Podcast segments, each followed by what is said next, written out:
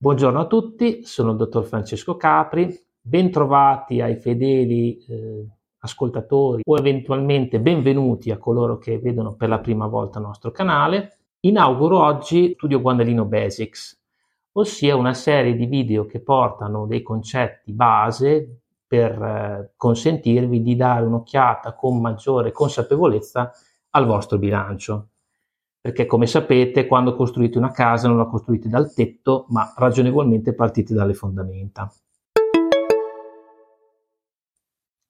Il primo mar- macro argomento che affronto eh, con voi è quello del costo del personale.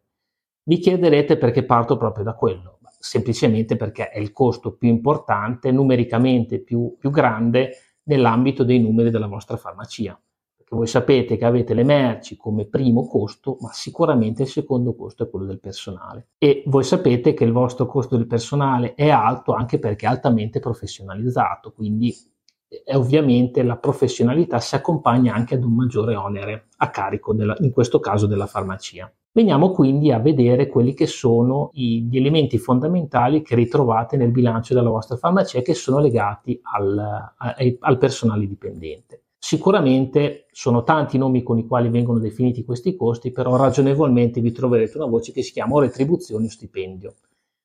Questa voce cosa rappresenta? Rappresenta la retribuzione lorda che è stabilita da un contratto collettivo nazionale, quindi il, il, costo non è contrattualizzato sulla base di un accordo personalistico tra voi e i vostri dipendenti, ma ci sono delle regole precise che stabiliscono quello che deve essere corrisposto al lavoratore nell'ambito di questa voce non troverete solo la retribuzione tra virgolette base, ma ovviamente dal momento che il bilancio civilistico si basa su un principio che è quello di competenza, anche le eventuali quote maturate non corrisposte del, delle mensilità aggiuntive, quindi tredicesima e quattordicesima, e le ferie maturate non godute. Questo importo comunque, eh, l'importo previsto dal contratto collettivo è un importo teorico, perché ovviamente deve essere tarato sulla base dell'effettivo eh, orario di lavoro e anche in base all'anzianità del vostro, del vostro dipendente. Poiché i redditi dei lavoratori dipendenti sono tassati alla fonte, come avviene per qualsiasi categoria di lavoratori dipendenti, l'importo che viene pagato dalla farmacia è più basso rispetto alla retribuzione lorda che trovate nel bilancio perché le farmacie agiscono da sostituto di imposte, quindi raccolgono le imposte dei lavoratori e a tempo debito le riversano allo Stato. Il secondo elemento che trovate nel, nel, bilancio della vostra farmacia legato al costo del personale dipendente è quello dei contributi previdenziali, che ragionevolmente comprendono il, l'INPS, quindi contributi previdenziali specifici per, ehm, diciamo, per tutelare il futuro post, post, pensione del lavoratore dipendente, anche l'email, che in questo caso tutela invece la possibilità che accidentalmente ci possa, possa essere cagionato un danno a carico del lavoratore durante l'orario di lavoro. Il, ehm, come per le ritenute fiscali, anche le ritenute previdenziali, quindi quelle relative fondamentalmente all'INPS, devono essere riversate, quindi vengono riversate dalla farmacia tramite un modello F24 ragionevolmente attraverso una procedura telematica. Periodicamente, quindi entro il 16 del mese successivo, la farmacia deve pagare questi contributi. Veniamo adesso all'ultima componente, quella che viene, può essere definita come l'accantonamento periodico al fondo trattamento di fine rapporto.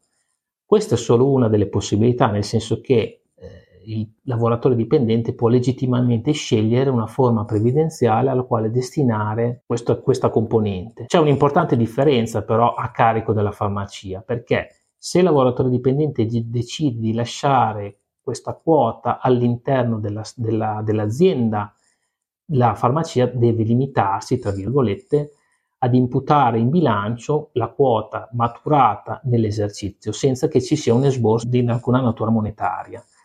Nel caso in cui invece sia scelta una forma previdenziale specifica, ovviamente in questo caso la farmacia avrà un'uscita monetaria perché dovrà trasferire quella che sarebbe la quota ideale alla forma previdenziale scelta. Nell'ipotesi in cui il lavoratore decida legittimamente di lasciare il TFR in azienda, Non è detto però che a un certo punto la farmacia non, non sia tenuta a corrispondergli qualcosa pur nell'ipotesi in cui il lavoratore non si sia dimesso sia stato licenziato. Infatti il lavoratore che ha almeno 8 anni di servizio presso la farmacia può chiedere di ricevere un, un anticipo del proprio TFR purché sia sempre in corso il rapporto di lavoro.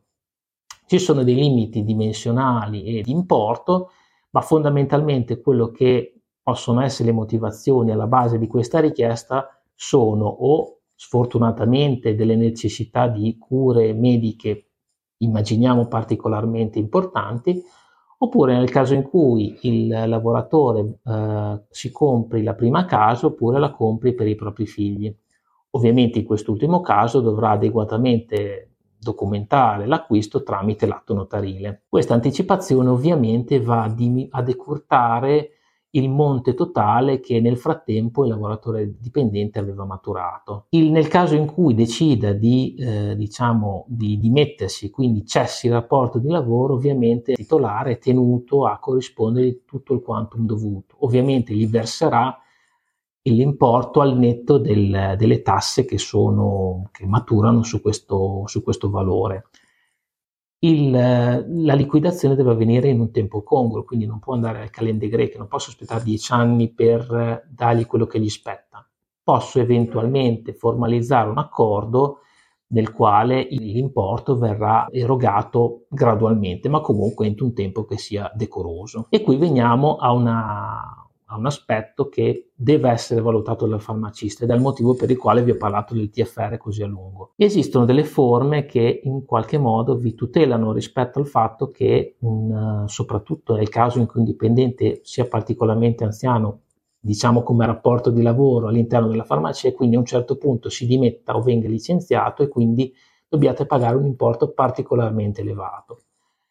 In genere ci, si può affidare a forme di natura assicurativa per il quale di fatto durante il, il periodo di costanza di lavoro si versa un certo importo in maniera tale che quando debba essere erogato non sia necessario privarsi di disponibilità liquide, quindi azzerare il conto corrente della farmacia per poter erogare quanto dovuto, ma si può attingere a queste forme assicurative che quindi eventualmente possono anche dare la possibilità di maturare un piccolo interesse perché comunque rappresentano delle somme che sono, che sono accantonate, quindi un minimo di frutto lo, lo garantiscono. Facciamo un ultimo esempio perché ci piace complicarci un po' la vita, visto che avete, spero, seguito anche i precedenti video, abbiate insomma com- eh, conto del fatto che ci piace entrare dentro le cose. Facciamo finta che non abbiate pagato i vostri dipendenti per un anno intero. Secondo voi troverete il costo nel bilancio oppure no? La risposta è lo troverete perché il, i costi nell'ambito del bilancio civilistico e quindi i costi comprendono anche il personale vengono iscritti per competenza, quindi in base alla loro maturazione. I lavoratori hanno lavorato e quindi hanno diritto a che il, gli venga corrisposto il proprio stipendio come vengono naturalmente a maturare anche i contributi di varia natura. Quindi troverete sicuramente questi costi e visto che il bilancio funziona in maniera assolutamente speculare, se sono presenti dei costi vi troverete nelle passività tra i debiti tutto quello che dovevate pagate, pagare e non avete pagato. Concludo con un ultimo punto, che per me è abbastanza importante se avete seguito tutto quello che vi ho detto prima. Non dovete mai far corrispondere il costo del personale alla retribuzione netta, perché nel momento in cui voi corrispondete il, lo stipendio netto al vostro lavoratore, collaboratore farmacista, voi avete decurtato le ritenute previdenziali e quelle fiscali. Quindi voi dovete ben sapere che in realtà il costo che viene sostenuto dalla farmacia è più elevato rispetto a quello che uh, vi esce monetariamente dalla farmacia.